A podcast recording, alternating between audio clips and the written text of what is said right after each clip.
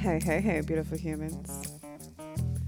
It's the Juice Queen here, delivering all those ooey gooey drippy topics that will leave you simply drenched in curiosity and connection. So let's vibe over, you know, that juice, shall we?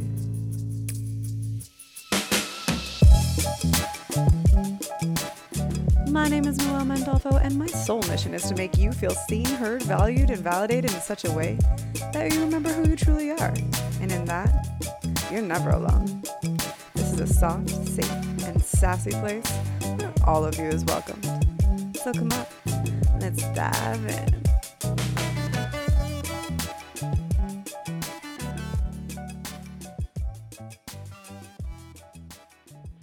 Hey Juice family, coming at you hot from Asheville, North Carolina, one of the last legs of my road trip journey if you've been following me around.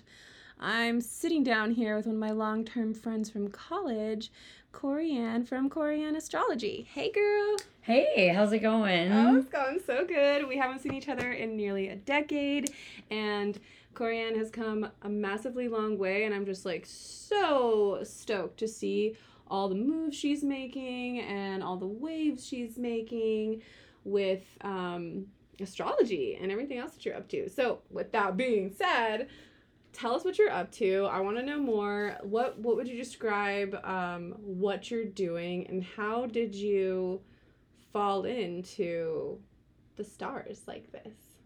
Uh, absolutely. Um, so I'm Corianne. I am currently located here in Asheville, North Carolina. I've been here for about six years now. Um, my journey with astrology began um, just uh, probably my early 20s like right after i graduated from college i Go Noles!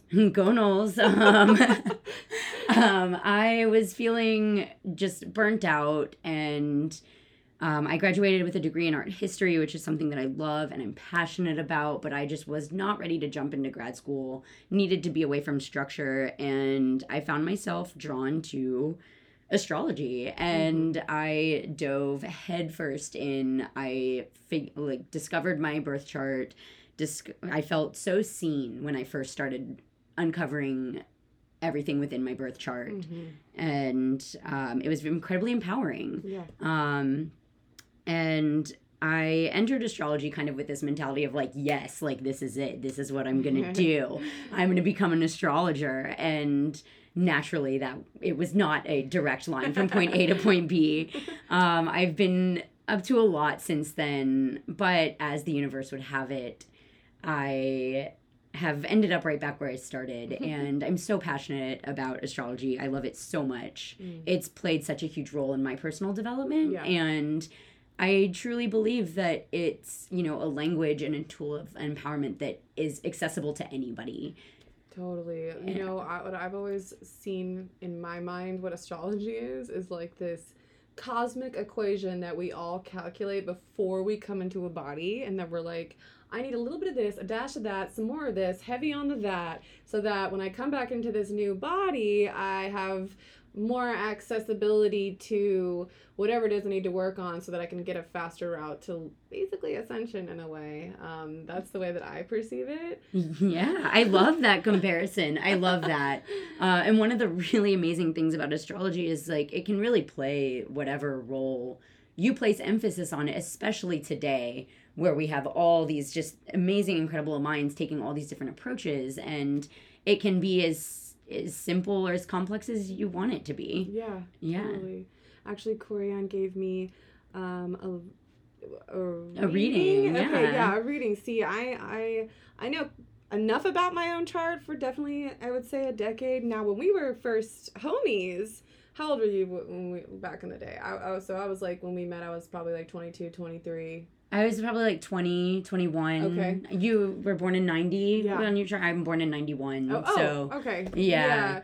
So back then, although I feel we were both knew our signs, probably our sun signs, and Yeah. like the most basic info, um, we didn't ever really connect like in that way. And so, you know, when I saw this was what you're up to, I was like, heck yeah, dude. So, you know, set up this sesh with Corianne and, you know, you were just reading some of my chart to me and like I thought I knew some things, and I do know some things, but like what you were sharing with me was really cool information that I um I I literally looked at the same exact chart that you showed me and didn't know how to read it. So I feel like uh, the the art of the astrologist is giving us insight to what our soul almost already knows in a way, but like can't read it, if you will. Absolutely. yeah, I totally agree with that take on it. I think that when we look at our birth charts, we're seeing a blueprint for Right. self development and Right. for um, kind of understanding the challenges that you're set up with in this life, Mm-hmm. some of the things that. Uh, some default pattern beha- um, behavioral patterns, both negative and positive. Um, and you know when we when we come to an understanding of the role that all these things play in our lives Yeah. we can exercise them Right. and use those things to become better Right. and re you know get on our our life's journey so to speak um, and really uh, be on a path that feels fulfilling Yeah. and be a self that feels fulfilling Right.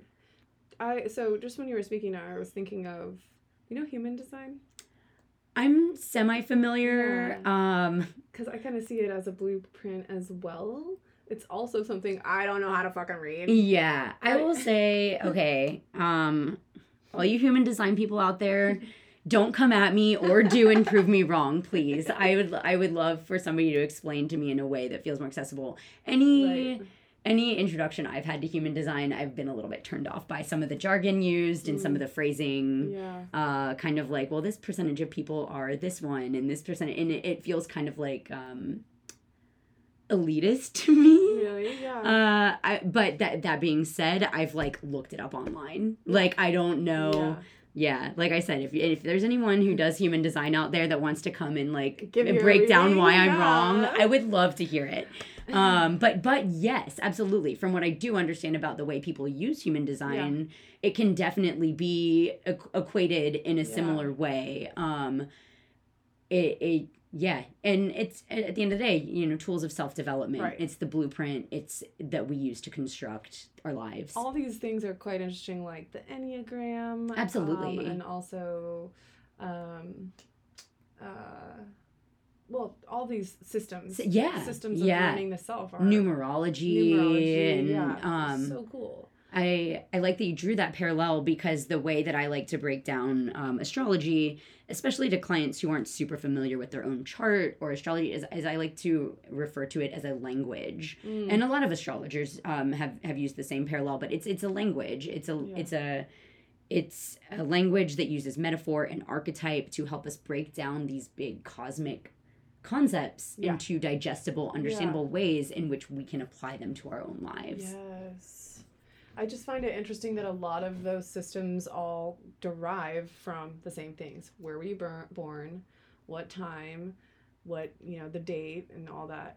And um, that's what makes me feel like there's some kind of cosmic system that we all like computed, like, doot, doot, doot, doot, doot. I'm gonna be born on 222 at 232 so that I can be XYZ, you know.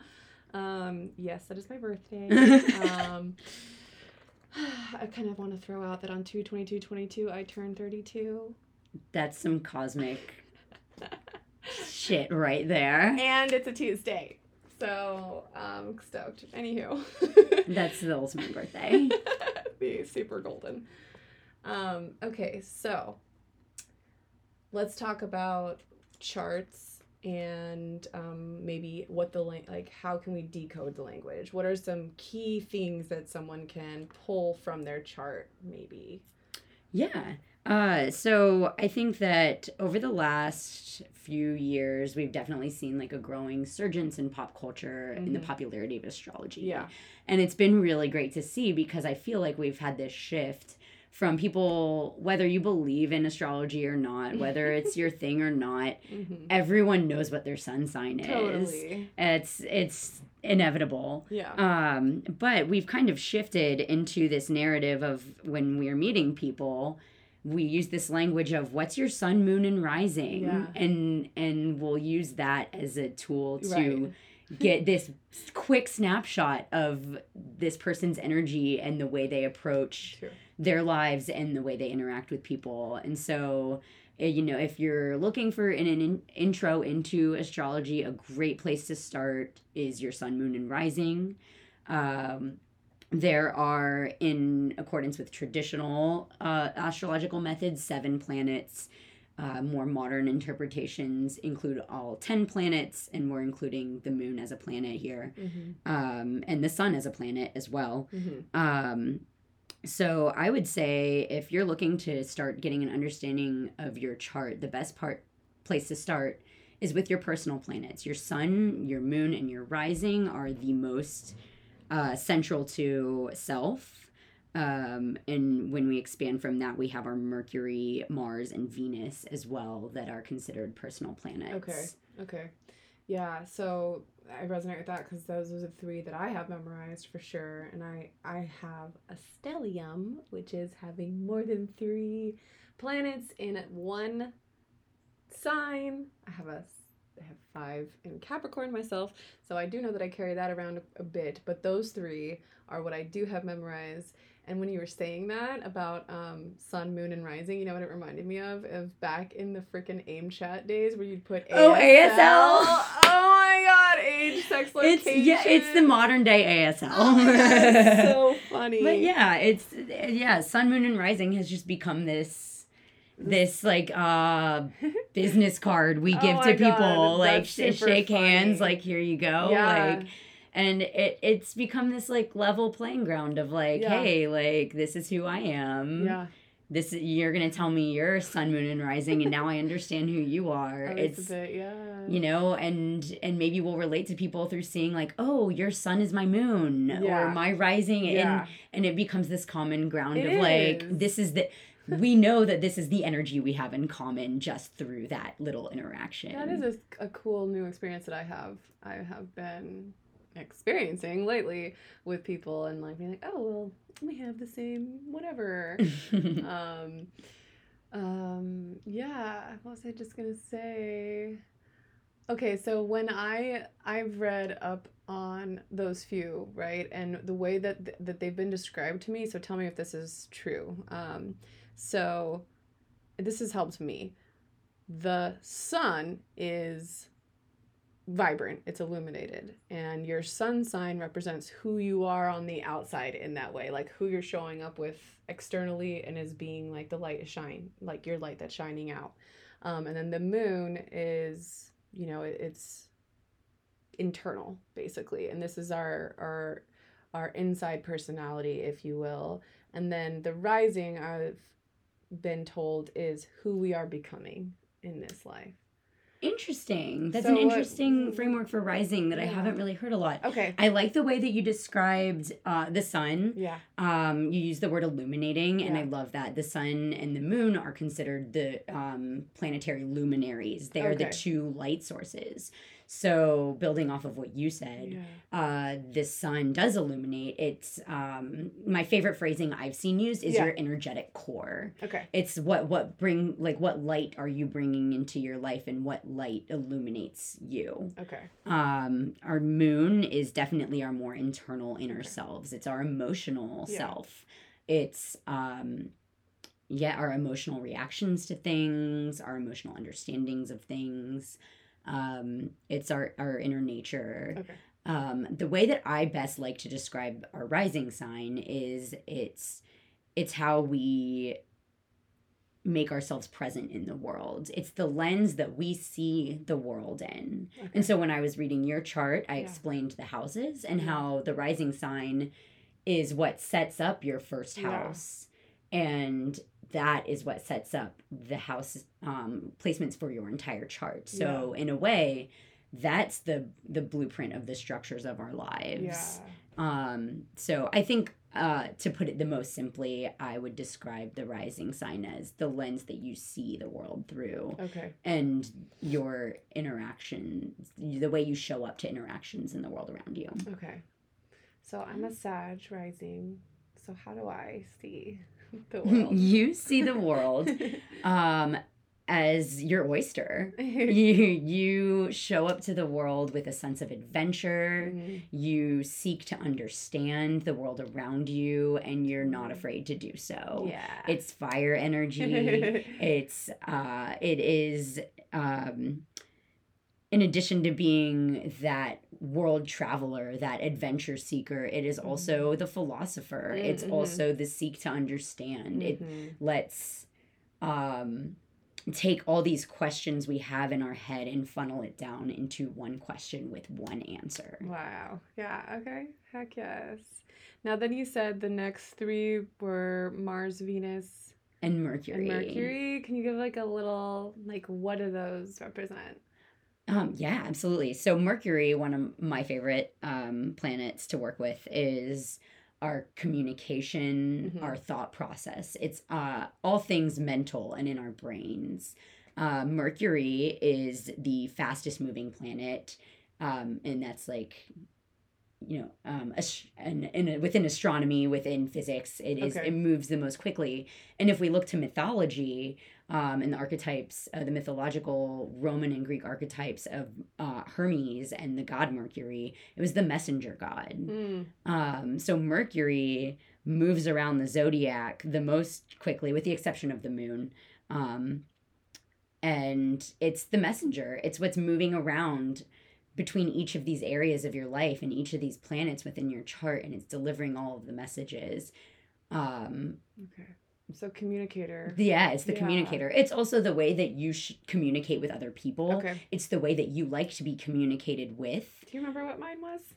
uh, yours was in Aquarius. Is it that was it? right? Yes, Oh, that's yeah. So Yours is your Mercury's in Aquarius, um, which uh, would definitely. Um, so Aquarius is an air sign, yeah. and Aquarius, an Aquarian Mercury is definitely a very curious Mercury. Okay.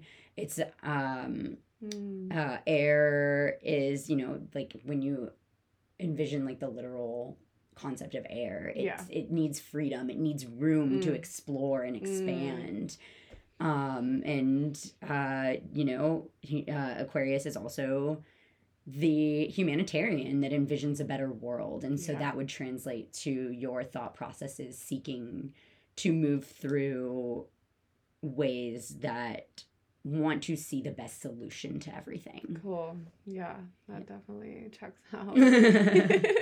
Okay, so and then then that Oh. was Mercury. Mercury, Venus, and Mars. Yeah. So Venus and Mars are. Um, uh, we'll start with Venus. So Venus and Mars archetypally, Venus is also kind of historically that archetype that is in line with Aphrodite or Venus, the goddess.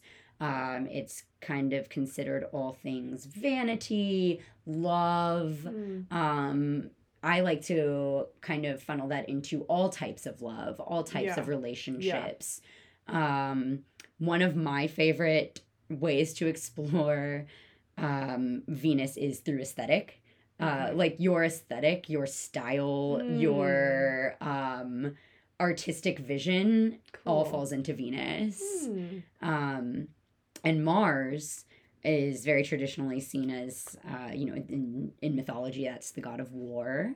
Um, and that can be a pretty aggressive approach to a planet. Um, traditionally, Mars would represent ag- aggression, conflict. Um, but I like to expand that out, and a lot of modern astrologers will expand that out to also include things like passion Right. um conflict Mhm. conflict resolution Yeah. how do you what's what is your instinct to conflict Mhm. um it what what is the the way that you like to approach conflict uh and also on the passion side of things what are you passionate about in life and how do you show up to that passion Yeah. Cool.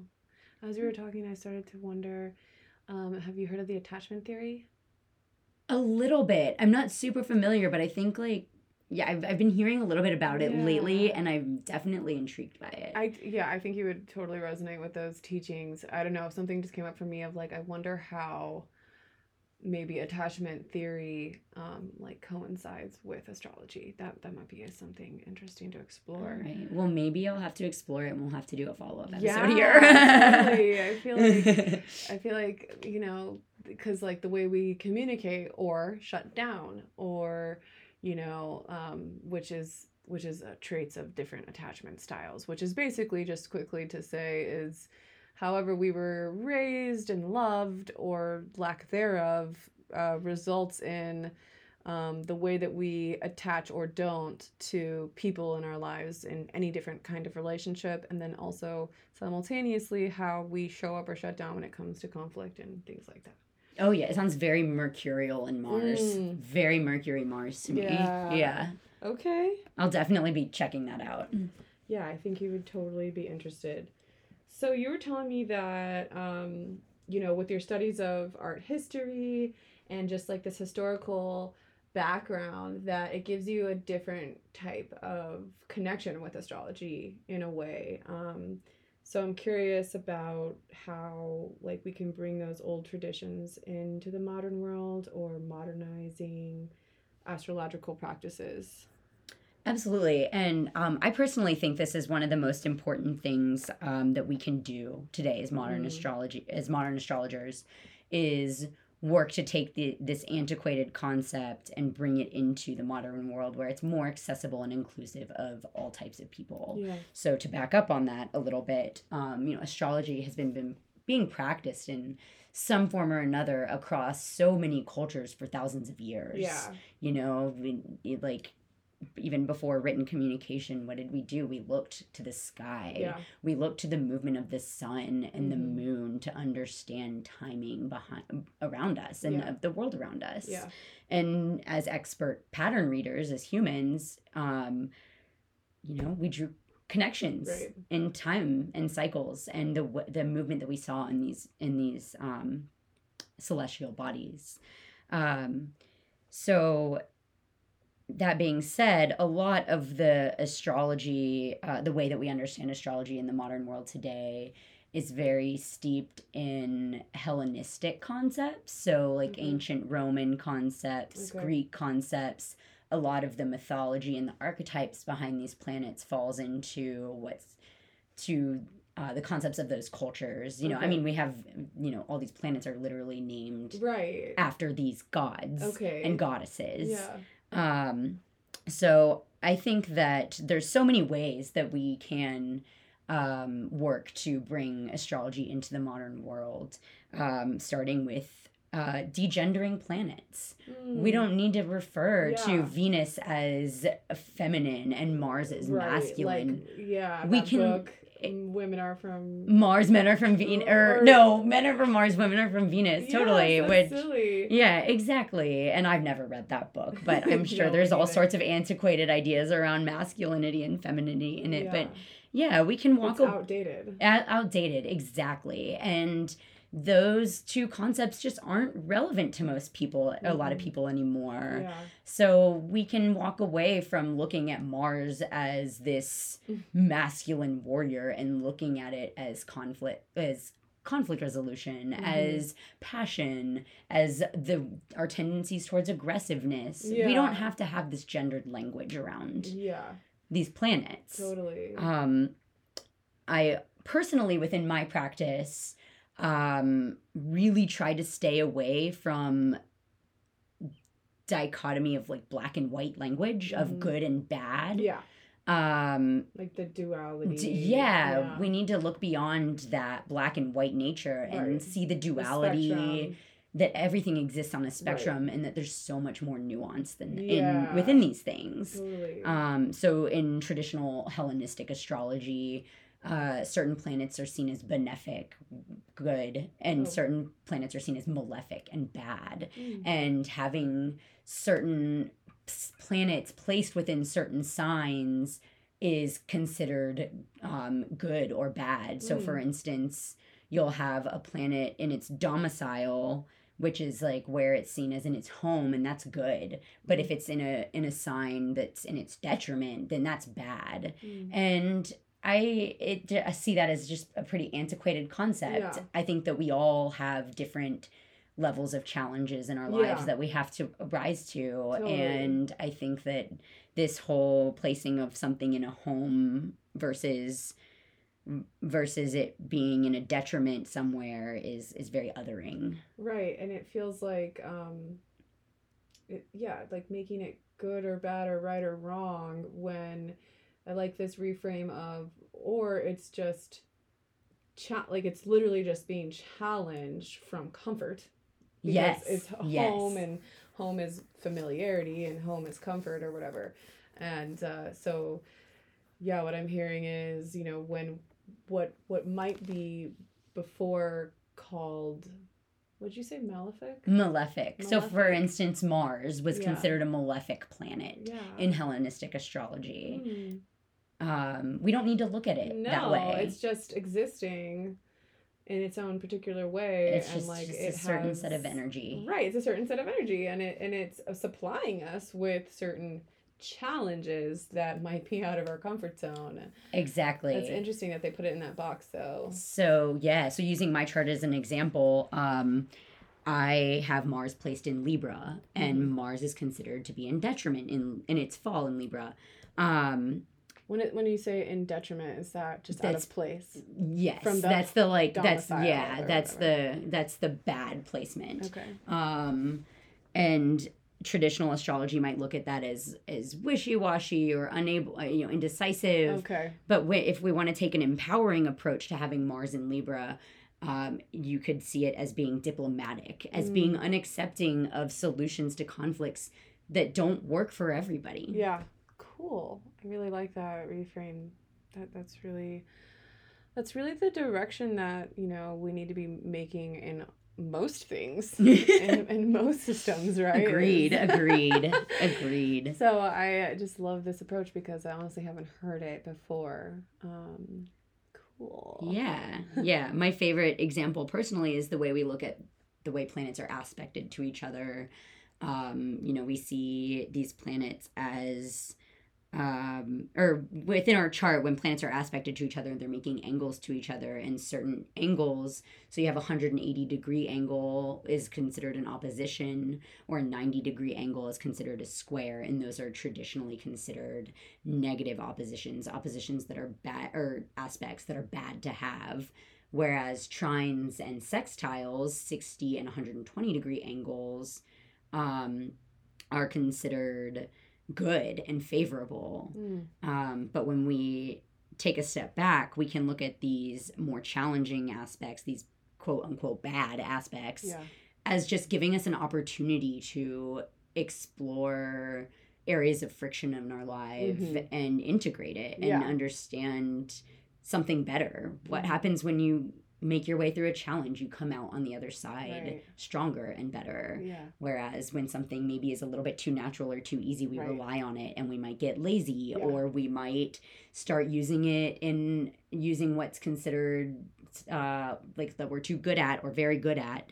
We might use it as um, for like negative personal gain, maybe manipulation Mm. or Yeah. um, so it's I I personally think it's it's all about looking at things as strengths and weaknesses and how we can use each of these parts of ourselves as strengths and and how to understand not to rely on them or let them be weaknesses. Yeah. Yeah, it's almost as if um, we we are being told that it would be easier if our signs looked a specific way, but really it seems as if um, it seems as if we're just given these opportunities and um, it, it wouldn't be that way if it wasn't supposed to be that way. It's kind of the lens that I'm coming from is like if my chart was supposed to look this other way, then it would fucking look that way. exactly, exactly. I love that you have that outlook on it. Um, yeah, that's that's perfect. Yeah, because I mean, for me, it's like everything is divine. So, I mean, bring the challenges on, right? Yeah, But you yeah. saw my chart, so. Absolutely. Yeah, there's definitely so much room uh, as transformation as a tool of empowerment there, which I told you how much I love that. Do you have any more ways we can like modernize some practices? um, I think that like for the most part when it comes to using these practices and modernizing them, I think that the most important thing for all of us to realize is that the power is within the hands of the community. Mm. Um, astrology, as I had you know referred to before, it's a language. It's a way we talk to each other. It's a way we interact with each other. It's a, it's a language of bonding Yeah. and Mm. um, Like from energetically. Exactly. And we can, you know, we can use this language to lift up each other and um, we can use this language to be inclusive of marginalized communities Mm. and um, yeah it's within it's it's within the hands of the community to use astrology um, in a way that makes the world better Do you maybe have an example of how we could use it to better be inclusive and like assist in the marginalization of different communities? Absolutely. I think that the the I mean the first the thing that comes to mind um, first and foremost is the concept of degendering planets. Right. You know, when you have folks that are non- non-binary, Yeah. it might be very um exclusive and it might be really challenging to look at planets like v- invalidating to to look at planets like Venus and Mars Yeah. uh, and and relate to them when Yeah. you don't necessarily see yourself as hyper feminine or hyper masculine. So taking those energies and blending them into something that feels more relatable. And a lot of the time too that's something that um, as a professional um, or, or working astrologer, um, you know, that's going to be on a client by client basis. How does it, you know, how, how can you meet every person that you interact with in this language in a way that um, you're both extracting value from it? Okay. Yes. So so more so from like the astrologer being inclusive is what you're speaking from. Like we want to like you want to offer inclusivity to the clientele, but also um, maybe I was seeing it from the lens of it being inclusive. This information, the accessibility to the information in itself, um, can almost be exclusive sometimes. Um, yes, yes. yeah. So yeah, my answer totally was a little bit more on a on an upper level, but you're right. And I think over the last few years we've seen this resurgence in pop culture astrology. Um, and there definitely are you know, it's showing up every I mean there's astrology meme accounts. There's, you know, yeah, I follow there's so many um i mean if anybody's on reddit there are so many Yeah. astrology subreddits yeah. um there's a lot and i think there's definitely a certain element of maybe people kind of keeping this language as this heady mm-hmm. um inaccessible Yeah. um maybe trying to make it intentionally confusing Mm, to keep people out yeah.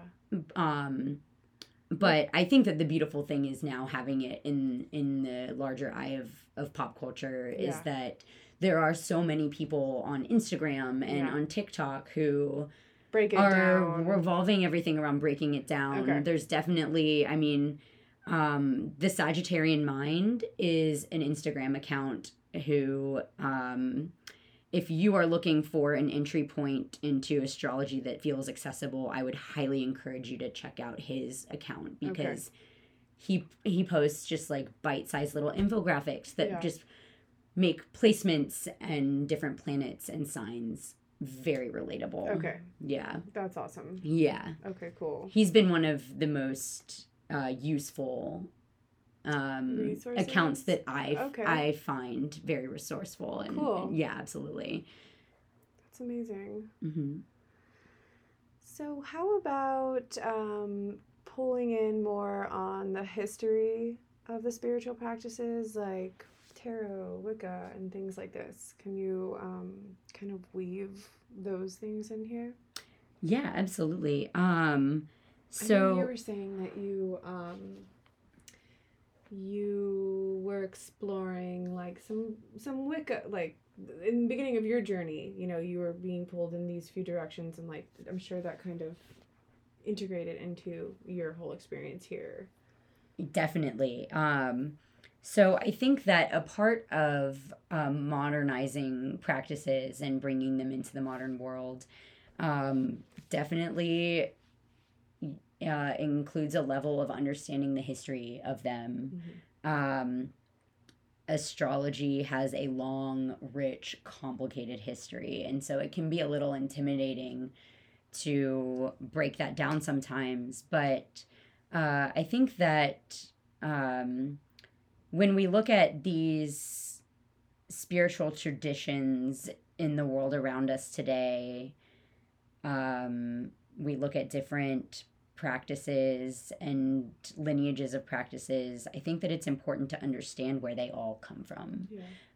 Um, so, using Wicca as an example, um, Wicca is not an ancient practice. It was founded in the 1950s Oh, by wow. Gerald Gardner. Okay. It's kind of presented as this mystical, long lineage of Mhm. Celtic spirituality. And, and Gerald Gardner was in the Order of the Golden Dawn. Like, that is a um, occultic uh, um, group from the late 1800s early 1900s like it it it definitely like has um, a history within western esotericism but understanding uh, some of these um, lines of practice and understanding where they actually come from and um, this is going like in a separate a slightly separate direction than astrology specifically but understanding where they're pulling these traditions from Yeah.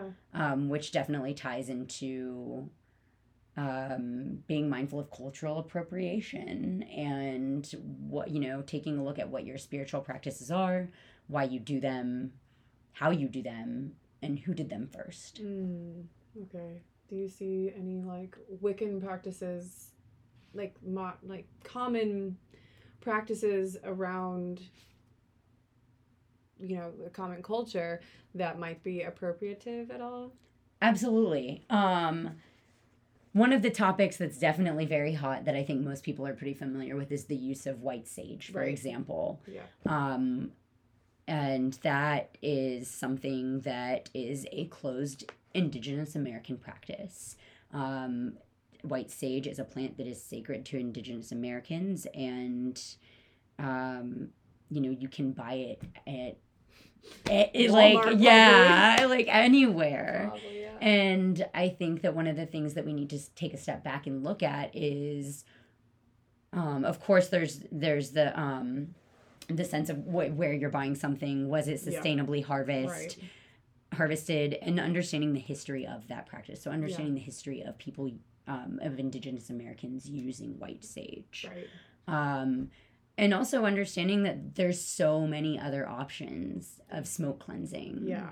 Um, I am not going to lie. I am not an expert in the Mm. use of white sage Yeah. um, because it's something that I very early on in my practice had was blessed to have a teacher that um, like taught you know Yeah. shared that knowledge with me and shared um, alternatives. okay. What are some alternatives that people can check out? I think the the one of the most important things um, to when you're looking towards like alternatives specifically for uh, uh, burning plants and using smoke cleansing would be to look at what's readily available in your area. what Okay, is so, like, bioregion? what's abundant? Nice. Exactly. What's abundant? What you know? What can you harvest sustainably without Mhm. hurting the ecosystem in, of your area? yeah. and then also turning around and looking at the history of that plant and where it comes from and who else has used it. Yeah. So, for instance, um, a plant that plays a major role in my own practices is mugwort.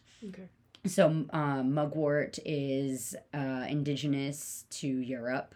Um, it's been brought to North America. I don't remember exactly when, but it's been naturalized within North America and it is very abundant where I live. Okay. Um, it is also traditionally used by my white European ancestors. Okay. So I, uh, I think that yeah, one of the most important, especially as as a white person, as white people, that's one of the most important questions we can be asking ourselves Yeah. is what did my ancestors do Mm-hmm. before being Christianized? Mhm. If you're looking to connect to spiritual practices, um, looking towards your own lineage can be one of the most empowering uh, ways to do so. yeah, you were mentioning decolonizing decolonizing spirituality. And that's what I'm hearing like with what you just shared. Absolutely. That yes. that is a powerful concept and a necessary one. I'm curious if there are any other um, ways that we can show up you know in in decolonizing our minds and our spirituality or the way we're showing up in the world this is a huge very relevant conversation and um, that was a great one i'm wondering if you have any others Definitely. Um, this is something that I um, am just find to be some of the most important work that we can be doing um, if you're choosing to walk a spiritual path. It's it's some of the most important work that can any of us can do, uh, no Mhm. matter what color your skin is. yes Um, now I am a white woman, Mhm. and so the ways that I work towards decolonizing my spiritual practice is looking towards, um, you know, like I had said, uh, what what did my ancestors Yeah. do um, before Christianization? What did what do my pagan roots look like? Mm, And to me, that means looking towards the practices of uh, of ancient Britain, ancient the, the United Kingdom, mhm. towards Western Europe, um, Germanic tribes and cultures. Um, and it's a long and arduous process. Um, I am right now um, in the process of even figuring out where my roots actually Ah, go within okay. Europe Yeah. because no one in my family can tell me. No, so I'm taking it upon myself. Um, have you considered doing a dna test I have done a DNA Oh, test. Yes. Um and I wasn't super satisfied with it. I also Yeah. did it several years ago, so maybe Okay. I've, I've actually been considering looking into it to see if the technology's come a little further Yeah. since. I think so actually. I I also had one done and when I logged in recently to show someone the percentages were updated a bit Oh, interesting. and I think that's because what I heard is that the more data they collect, so the more people who do that I've heard the same that the more they can hone in. Exactly. The more Absolutely. data they have to like specifically, yeah, hone in on where where we're coming where we're coming from from. absolutely so for my practice specifically um, i my jumping off point is looking towards the traditional um, practices of the uk Yeah. of, of welsh paganism Mhm. um, of celtic paganism germanic paganism um, and i mean looking towards primary resources it definitely takes a lot of research fortunately i love research Yeah. that that's that's I mean I think that's part of what draws me to this path. right. Um, but I think another way we can work towards decolonizing our spiritual practices, particularly as white folks, Yeah. is um, learning to recognize a research you know Right. you've got to research you've got to Yeah. look you've got to understand you've got to understand where these practices originated and where Yeah. they started Like take who- accountability for exactly yeah, who did it doing. 1st Mhm. and why were they doing it Yeah, and then give acknowledgement in that same way. and exactly Yeah. and so for instance um as uh, um you know if we take the practice of hoodoo and voodoo hmm that is um a, a spiritual tradition that is steeped in African history. Mhm. And there are a lot of practices with hoodoo and voodoo that are considered closed practices, Okay. which means that they are not open yeah. to non initiates. Mm, So people who generally are within that cultural lineage, I'm I'm even going to take out the word, word generally, um, just within that cultural lin- lineage, um, that have been taught by uh, their by someone who was taught yeah, like pass the, down. passing down. Yeah. Um, and when we look at the traditions of hoodoo and voodoo, um, the way that they exist now is because um, enslaved people were brought to America and were not allowed to practice their religions, Right. and so they covered it with Christianity. So Mm. as a as a white person, it's not okay for me to do that Yeah. because my ancestors oppressed Right. the practices of their ancestors Mhm. and the reason that their practices look the way they do is because they were preserving and saving and so for me to go in and try to own that practice as my Yeah. own is wrong It's disrespectful. it's very disrespectful It's totally out of line, even. Yeah, that's powerful. And yeah, the narrative within the world at large has truly changed over the last years, and so many, our eyes are being opened to so many things, and we've all done, we've all appropriated, we've all done it without realizing, Right. and and how can we move forward and Yeah. and rec- and reclaim things, Right. and reclaim the narrative, and learn to be more respectful towards each other. Yeah, like humble down enough to basically say, okay, word, I don't know shit. I don't Yeah. know enough, that's for sure. yeah, And um and and that's probably the biggest step, you know, because people are so attached to, you know, what they think they know and what they have already convinced themselves they know. And it's quite scary to surrender reality as we know it and say, actually, I'm not quite sure um, where these practices came from or what my role in practicing them. exactly, exactly. why am I burning this sage? Mm-hmm. Because I saw it on the shelf in Sephora or because I went to some new age shop Right. that is steeped in appropriated Eastern spiritualism. I think it's like a double edged sword because part of me wants to say, I think it's amazing that some so many mainstream stores have these spiritual tools and resources on the shelves. To me, that shows how far we've come as a collective in consciousness. Just to fact the fact that that you can go to Walmart and buy sage or whatever. Yet, is that not around the time where we need to start asking questions? If these things are that accessible to us, um, and it's not coming with um, like education, you know, then is that not the time to be a little bit more skeptical? I mean, at the same time, I do love that the typical normie can just buy um, these things off the shelves and maybe integrate that into their day to day life. Like, that's a cool thought. And yet, the more mainstream and like nonchalant we become, the the like loss of the integrity of the practices is kind of happening at the same time. It's like, are we really showing up in full in- integrity? And if we can't offer that, then maybe we shouldn't yeah. be doing it at all. I really like the way you framed that. Yeah, absolutely. It's, Mm, you know, well, and I mean, um, taking Walmart as a specific Yeah. example, it's like, well, why are they carrying it? exactly. That's capitalism, that's baby. capitalism. That's Like, profit. That's they're- commodification. They're capitalizing off of cultures that they've oppressed, oppressed. and like they're colonizing basically off of these practices, which is the same as Absolutely. capitalism in its own right. Whoa. Yeah, I think um yeah, just being mindful of um everything you're reading when you're researching or when you're reading a book um that is considered centered around spirituality. I think the biggest question to ask yourself is who is saying this to me? What is their relationship to this practice or to Mhm. this spiritual line of thought Yeah. and why? Yeah. Are they The is- capitalizing yeah, the off of big. somebody's culture. Yeah, the why is huge. Um, are they capitalizing off of somebody else's spirituality? Mhm. Are they um, qualified to be telling me about this pro- That's practice? huge. That's that's honestly something that I personally have kind of r- rubbed against the wrong edge of in the like um modern day pseudo spiritual projections Yes. that we're experiencing of um like what makes you a master?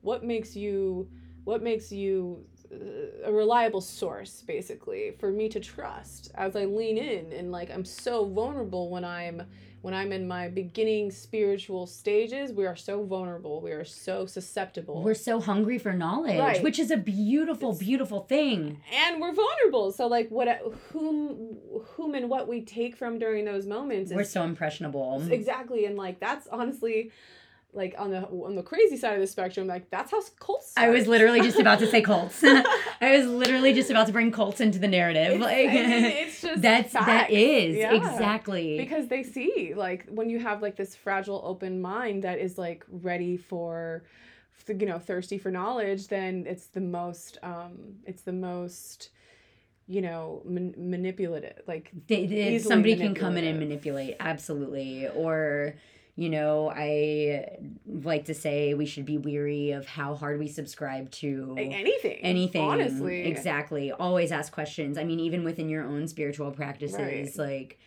always stop and ask yourself always check in with yourself Yes. always take a step back and look at what you're doing Dude, yeah, I um and and uh, um, a few- few things just came up for me. One of them is how can we check in with ourselves? And I just want to briefly say the easiest way to check in with yourself is to monitor and just scan the body when you're like let's just say you're reflecting on something like you're like is this is this right does this feel good to me does this feel resonant maybe um you know a simple way of checking in with that would just to be in a safe place that is you know not not affected by out, outward energy so somewhere maybe in your home where you feel safe. And just closing down um, external stimulation so in a way we call that meditation right? And then thinking of the the thought that you're trying to sit with and then observing scanning the body slowly from the top to the bottom as you're thinking about this. Now we can we can sometimes pick up on constriction in the chest or constriction in the body and we can feel like wait this doesn't feel resonant with me. Like i'm doing um, you know maybe you're trying to check in with so should i keep burning this white sage or not? And then you're sitting there and your whole body's like oh this honestly i feel a little concerned. That's your body trying to give you a signal. Um, and it's an it, it's it's just our bodies are constantly talking to us and it's just an easy way to tap into what feels resonant or not is through the body. Um, and i'm trying to think what else we were just saying. I don't know but i love that you default into the body as being the way to check in. Mm, like that's all your earth energy. Because like my my i'm the opposite. I have a lot of i'm air i have an air stellium in my chart. I'm very air. And um I, my my way to approach that same concept is to ask questions. To yourself. Is to ask questions and that. like continually seek resources okay cool. Yeah um, yeah that's i mean so in my body i'm asking a question but it's internal and i like how yours is external. Mhm. oh that's so interesting. And with Yeah. all the earth in my chart it's like going down root like rooting in rooting in and understanding like how how something feels whereas Oh i'm like let's ex- let's explore this. Let's go look outward. Let's outward curiosity yeah let's What let let's let curiosity take hold it just perfect it- example. just another example of how you know we just need to to find what works for for you and find the approach that works for you Totally. And so circling back around to um, checking in with yourself, I actually one time signed up for this mystery school, Damanhur Mystery School. Found out about it when I went to this mind body conference in Denver. And, you know, there was this cool thing set up with uh, basically a bunch of plants set, uh, connected to um, like the same system of a lie detector test, actually. And you could go listen to the sounds of the plants and it was re- like they were they even had the guy who housed the plants like played violin with them and he even had the CDs there that you can like the singing with the plants or whatever that's or dope playing with the plants whatever it was it was just so fascinating that I went to their booth after and found out that they had this mystery school and I signed up and I was so excited I was so excited and I felt so what I perceived to be as resonant and like um anyways ended up going and a few days in, I just got this off vibe. There just there was some things happening with the instructors, there was some things happening with the material itself. Just didn't feel right to me in my whole system. Um, I could I didn't want to believe that it felt off because I was so stoked. yeah yeah it's it's really hard to to separate your excitement Right. from what yeah I really wanted it to be something magical and like a lot of other people there were resonating. So that's another reason why it felt weird to not be fully resonant. But anywho, um, I ended up in a meditation, which was one of the assignments we were doing, and I just had this overwhelming like like higher self chat. Like my higher self came through and was basically like, nah, this ain't for us. And um, I I ended up leaving the program even though you weren't supposed to and I feel like the um the teachers themselves um like could feel that with me as well because they even gave me a refund that I was not supposed to get. Because um, the way that I worded it after class was like I just have this huge download that this isn't right for me and I know that um, you know I'm not supposed to drop out but I think you can feel where I'm at and um, whatever you think is best. And they, they gave me the refund. And it's just, oh, wow. it's just really interesting. That is very interesting. Um, yeah. And then to be honest, I later looked more into it and I found out a bunch of sketchy shit about it. Yeah. And I was like, wow, that was my system. Yeah. Telling me, like, even though I wanted to be into it, um, it ended you know it's just interesting the way that our body and our mind like we already know like it's our intuition you know like yes. listening to yes. the body listening to the heart. Um yeah so so with that being said easily you know you know we were talking about being easily manipulated.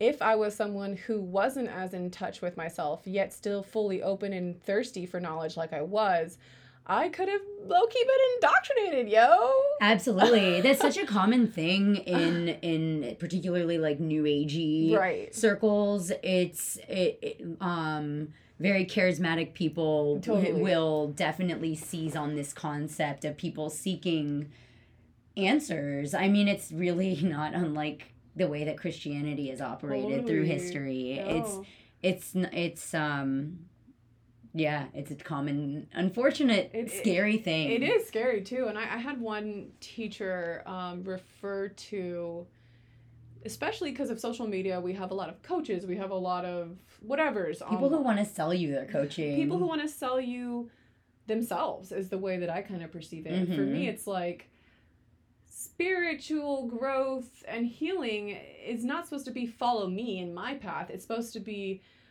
in my opinion, um, picking and choosing from many, many experiences, many earthly experiences, and saying, oh, this is what works for me, and integrate it into your practice. Absolutely. But not like, hey, I figured all this shit out.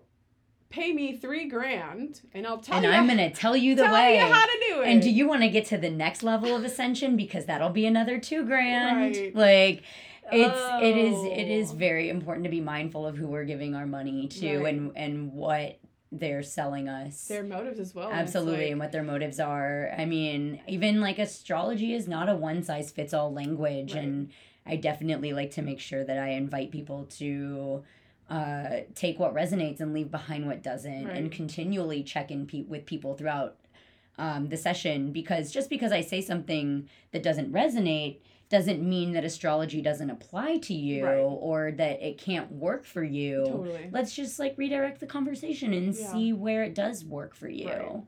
And and also like had we had our session several years ago and you were telling me about the Aquarius in my chart, I would have been like, fuck you.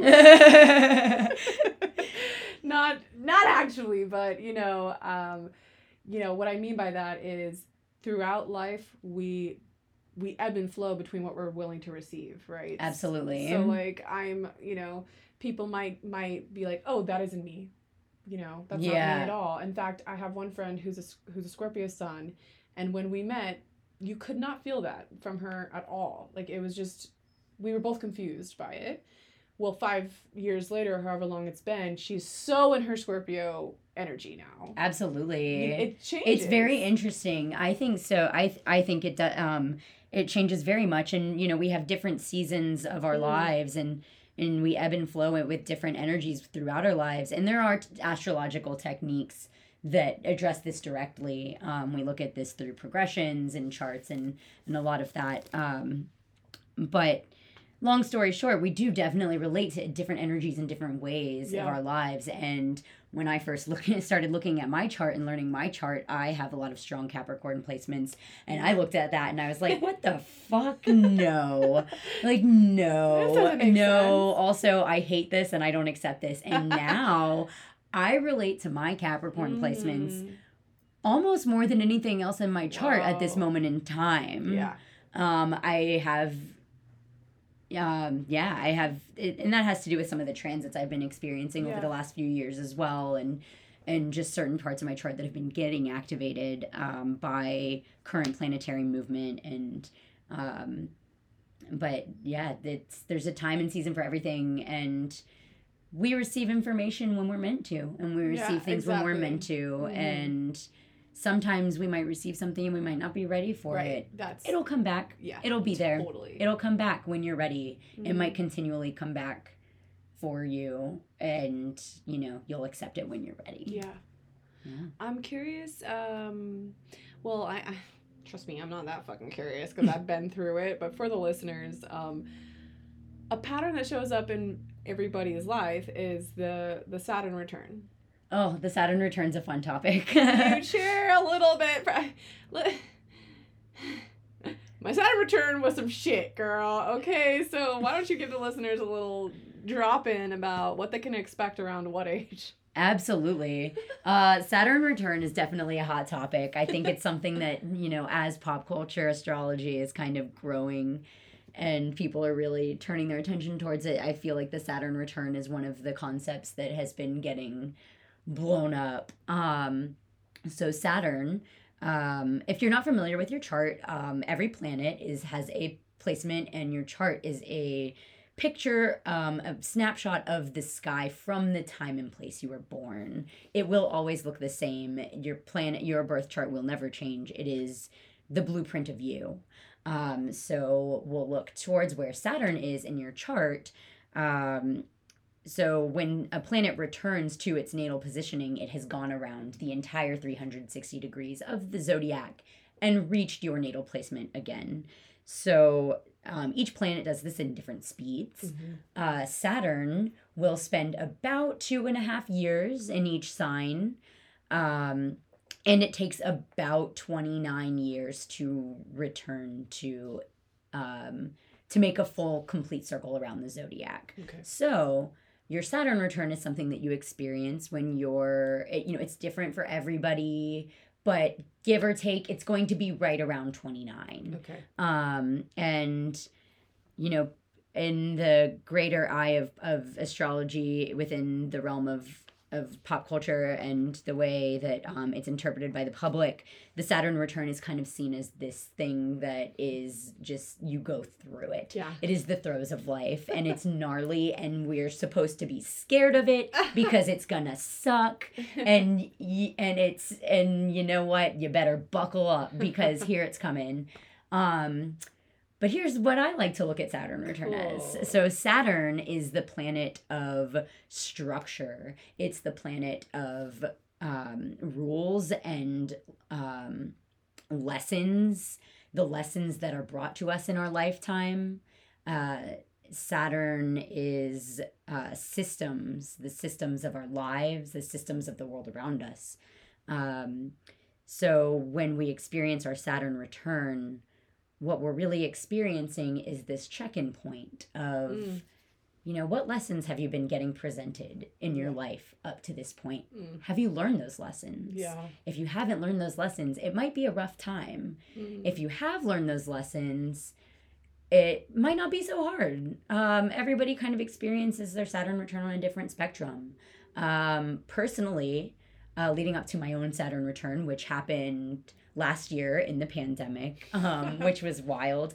Um, i really was at a point of friction in my life. I was at a really really difficult moment um, where things were really confusing and didn't make sense and i felt lost. Mhm. and um at the exa- uh, during the span of time the the my Saturn return the exact degree of my Saturn return happened were some of the roughest months of my life. So because of retrograde, I experienced it once. It happened, and then you know Saturn keeps moving forward, and just like a Mercury, a Mercury retrograde, it stops.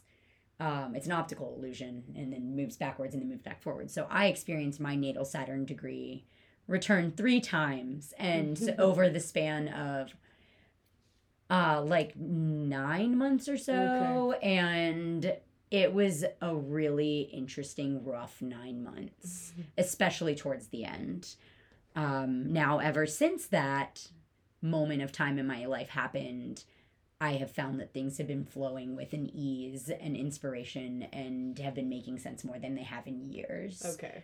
Um, Cool. but ultimately, what our Saturn return does is it kind of puts you into your adult life. Yeah. It is when you come out on the other side of your Saturn return, it's you defining the structures of your life as an adult. How are you showing up in the world as the authority of your own life? Mm, that's awesome. It's kind of reminding me of I don't know if you've if you've heard about this, but the chakras. Uh, there's seven chakras in the body. They all represent a different energy. Um, but it's said that we go through the seven chakras as well through seven increments of life as, as well. That's so, so, like the first seven years are the, the the root chakra and then the seven through 14 is the sacral where we learn about our sexuality and we start having crushes and stuff like this. And then 14 through 21 is the third chakra willpower etc and it goes and it goes. And then and then uh, for 7 times 7 is 49 and then you hit 50 and it restarts and then it reminds me of like midlife crisis right That's so interesting. isn't it Yeah. and then each year within the seven also represents the chakras. So if you're one years old, you're your your first chakra first year. But then when Gotcha. you're two Yeah, yeah. when you're two years old, you're the second chakra of the first chakra or whatever. Um, so but each each each little segment and year represents a particular set of lessons.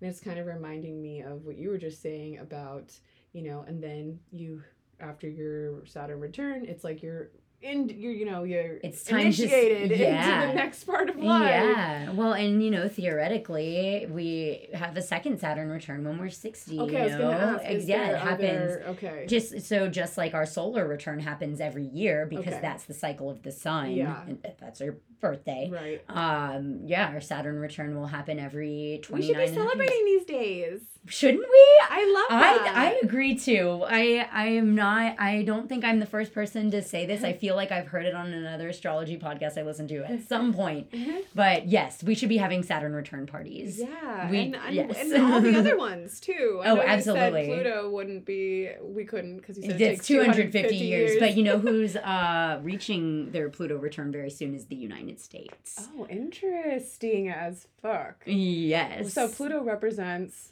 death, death, transformation, right. rebirth, uh the breaking down of yo. what we know.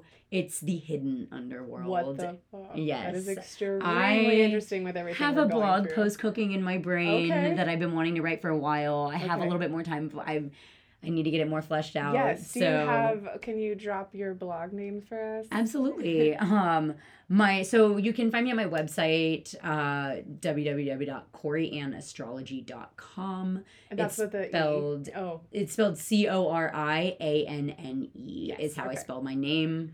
Um and then what about social media? Um, I'm still working on cultivating and finding like a balance within social media presence for myself. Yeah. Um, because before kind of embarking on this journey of trying to break into a professional, um, a, a social media did not play a huge role in my life, and I'm trying to To- find like a balance of promoting myself Yeah. while also remaining authentic in my lack of desire to be on social media. I totally Um, respect that and honestly love that. Yeah, but I am trying to get into a habit of posting regularly with different transits and, and moon cycles. Yeah. So I would definitely um my in, encourage you to follow me on Instagram if you'd like to. My Instagram handle is at Corey Ann underscore Der Coriander. It's C O R I A N N E underscore D E R. Okay, I will Yeah. definitely uh, connect that on the show notes as well Awesome. for them. Yeah. Um, I also had a question. I would have repeatedly been told to use the Pattern app. I feel like you have probably been told about this app. No? I no. um no, I know the pattern app. Okay. Um, don't love it. I was Um, gonna. I was gonna ask your opinion There's about it. not, yeah. I I'm not gonna lie. I don't have a ton of experience with the app. I had it on my phone for a little while, and then I switched phones. And like you know, you, when you have to re-download all your old apps. Yeah. I you I like to start off very minimally Yeah. and bring things up on a need basis. Yeah, um, just to like clean out. Mhm. Um, and I never re-downloaded the pattern. Yeah. So I honestly don't know. I know CoStar is one that's out there that's very hot and exciting to people. Okay. Um, don't love CoStar either. No, okay. Um, it doesn't um really um I mean I know that for years they didn't even have an astrologer on their staff. Oh, whoa. Yeah, so they were kind of just like you know, uh, sometimes like co-star insights are very like scary and like intimidating, Okay. and it just kind of. Um, it's been it's been a couple years since I've had co-star on my phone too, so honestly, I'm pretty removed from it. Yeah. But if you are looking to find an astrology app um, to kind of interact with on a day-to-day basis, especially one that feels a little bit more introductory, that's very accessible. Uh, Chani Nicholas is a very popular astrologer. Um, I think she's the astrologer for Oprah Magazine. Okay. Um, but she's fantastic and she has a really great app that is um, just really beautiful, aesthetically Okay. beautiful. It presents things in very like positive ways. Amazing. And yeah, she drops weekly like um horoscope podcasty type situations for people. Um I really like Time Nomad and that one's just a very it doesn't really give you like predictions or horoscopes or anything like that. It's like what's the chart for right now? I can enter my chart, I can look at my transits. yeah. So it takes a little bit more understanding of what you're looking at, but that's one of my favorite interfaces to use. I think it's interesting about the co-star and not having an astrologist on their their uh, crew, and then tying that back into how you know as like as someone who's open and looking for like knowledge that we can just so easily get set up with something that is totally not yeah, not really like what it reliable. Exactly. Like, it's that it's that manipulation piece again, and the commodification of um, practice that seems to be like diluting the integrity of these these things. Yeah, yeah, I definitely agree with that. I like I like your phrasing on that a lot. Um, yeah, I've I've become pretty far removed from um, you know what with CoStar and, and the pattern and all these apps. I, I don't really use them. Mm-hmm. Um, and I just don't pay attention to them because I don't need to and I don't really want to. Yeah. Um, but I've definitely heard a lot of discourse over the last few years Yeah. within like my own astrological communities Yeah. and and um, um, a, a kind of bringing light to um, the lack of validity and the lack of reliability on Yeah. um, those apps. Another really great resource I would recommend people to seek out if you're looking for an accessible resource is um, Eliza Kelly has a really strong Instagram presence and she has a private Discord community um, that you can access through Patreon and she has different levels. Mm. Um, I think the lowest level is five dollars a month. Of course, I would really like to be able to stick to just giving people free recommendations, Mhm. but there, Yeah. you know, there are some, um, you know, different levels of Yeah, of totally. things. I know. Chani has both a Chani Nicholas has both a free and paid version of her app. Cool. Um, and of course, you get more out of the paid, but the Mhm. free one is still really great as well. It sounds like what I'm hearing is your advice would be to do your own research and do your own like um, navigation through the journey of astrology versus just relying. Although it's nice to have, you know, the convenience of an app or two. Um, I'm hearing that it's probably best to just do your own Absolutely. Um, I think a large part, specifically when it comes to a practice like astrology, where there's so many different traditions and it's grown and morphed so much over hundreds, thousands of years.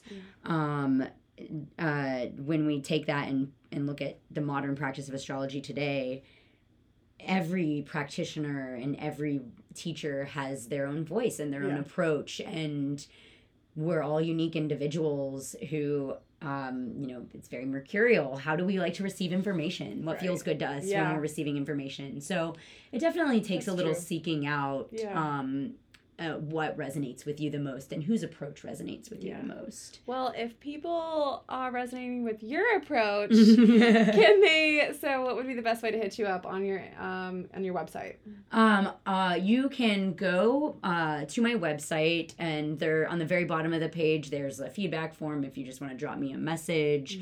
Uh, you can book a reading. There's a tab for booking readings on my website, um, which there's a button to redirect communication there. You can reach me at my email, um, which is how I do my bookings at the moment. I eventually would like to shift to a more efficient system, but we'll get there. Mhm. Um, but my my email is corianneastrology.com or at gmail.com. cool. same I'll, I'll spelling. bring all this info in the notes too, so it's right there for them as well. Absolutely. Perfect. Is there any other juicy nugs you want to drop before we call it a day? Um, I suppose I just want to leave you all with um a message of um, you know, just encouraging you to um don't be intimidated in seeking out the spiritual path that works for you. Don't be intimidated um by uh, being afraid to research. Uh, Mhm. don't be afraid to ask questions. Um, because it's not an easy process, but finding teachers or finding, you know, the teachings that you seek, um, there's just so much out there. Yeah. There's so much information out there. There's so many resources that are out there available to us. When you're ready, what you seek is seeking you. Exactly. Exactly. Yay. Well, thank you so much. It was great to have you and see you. Thank you. It's great to be here. It's great to see you. All right, folks, over and out.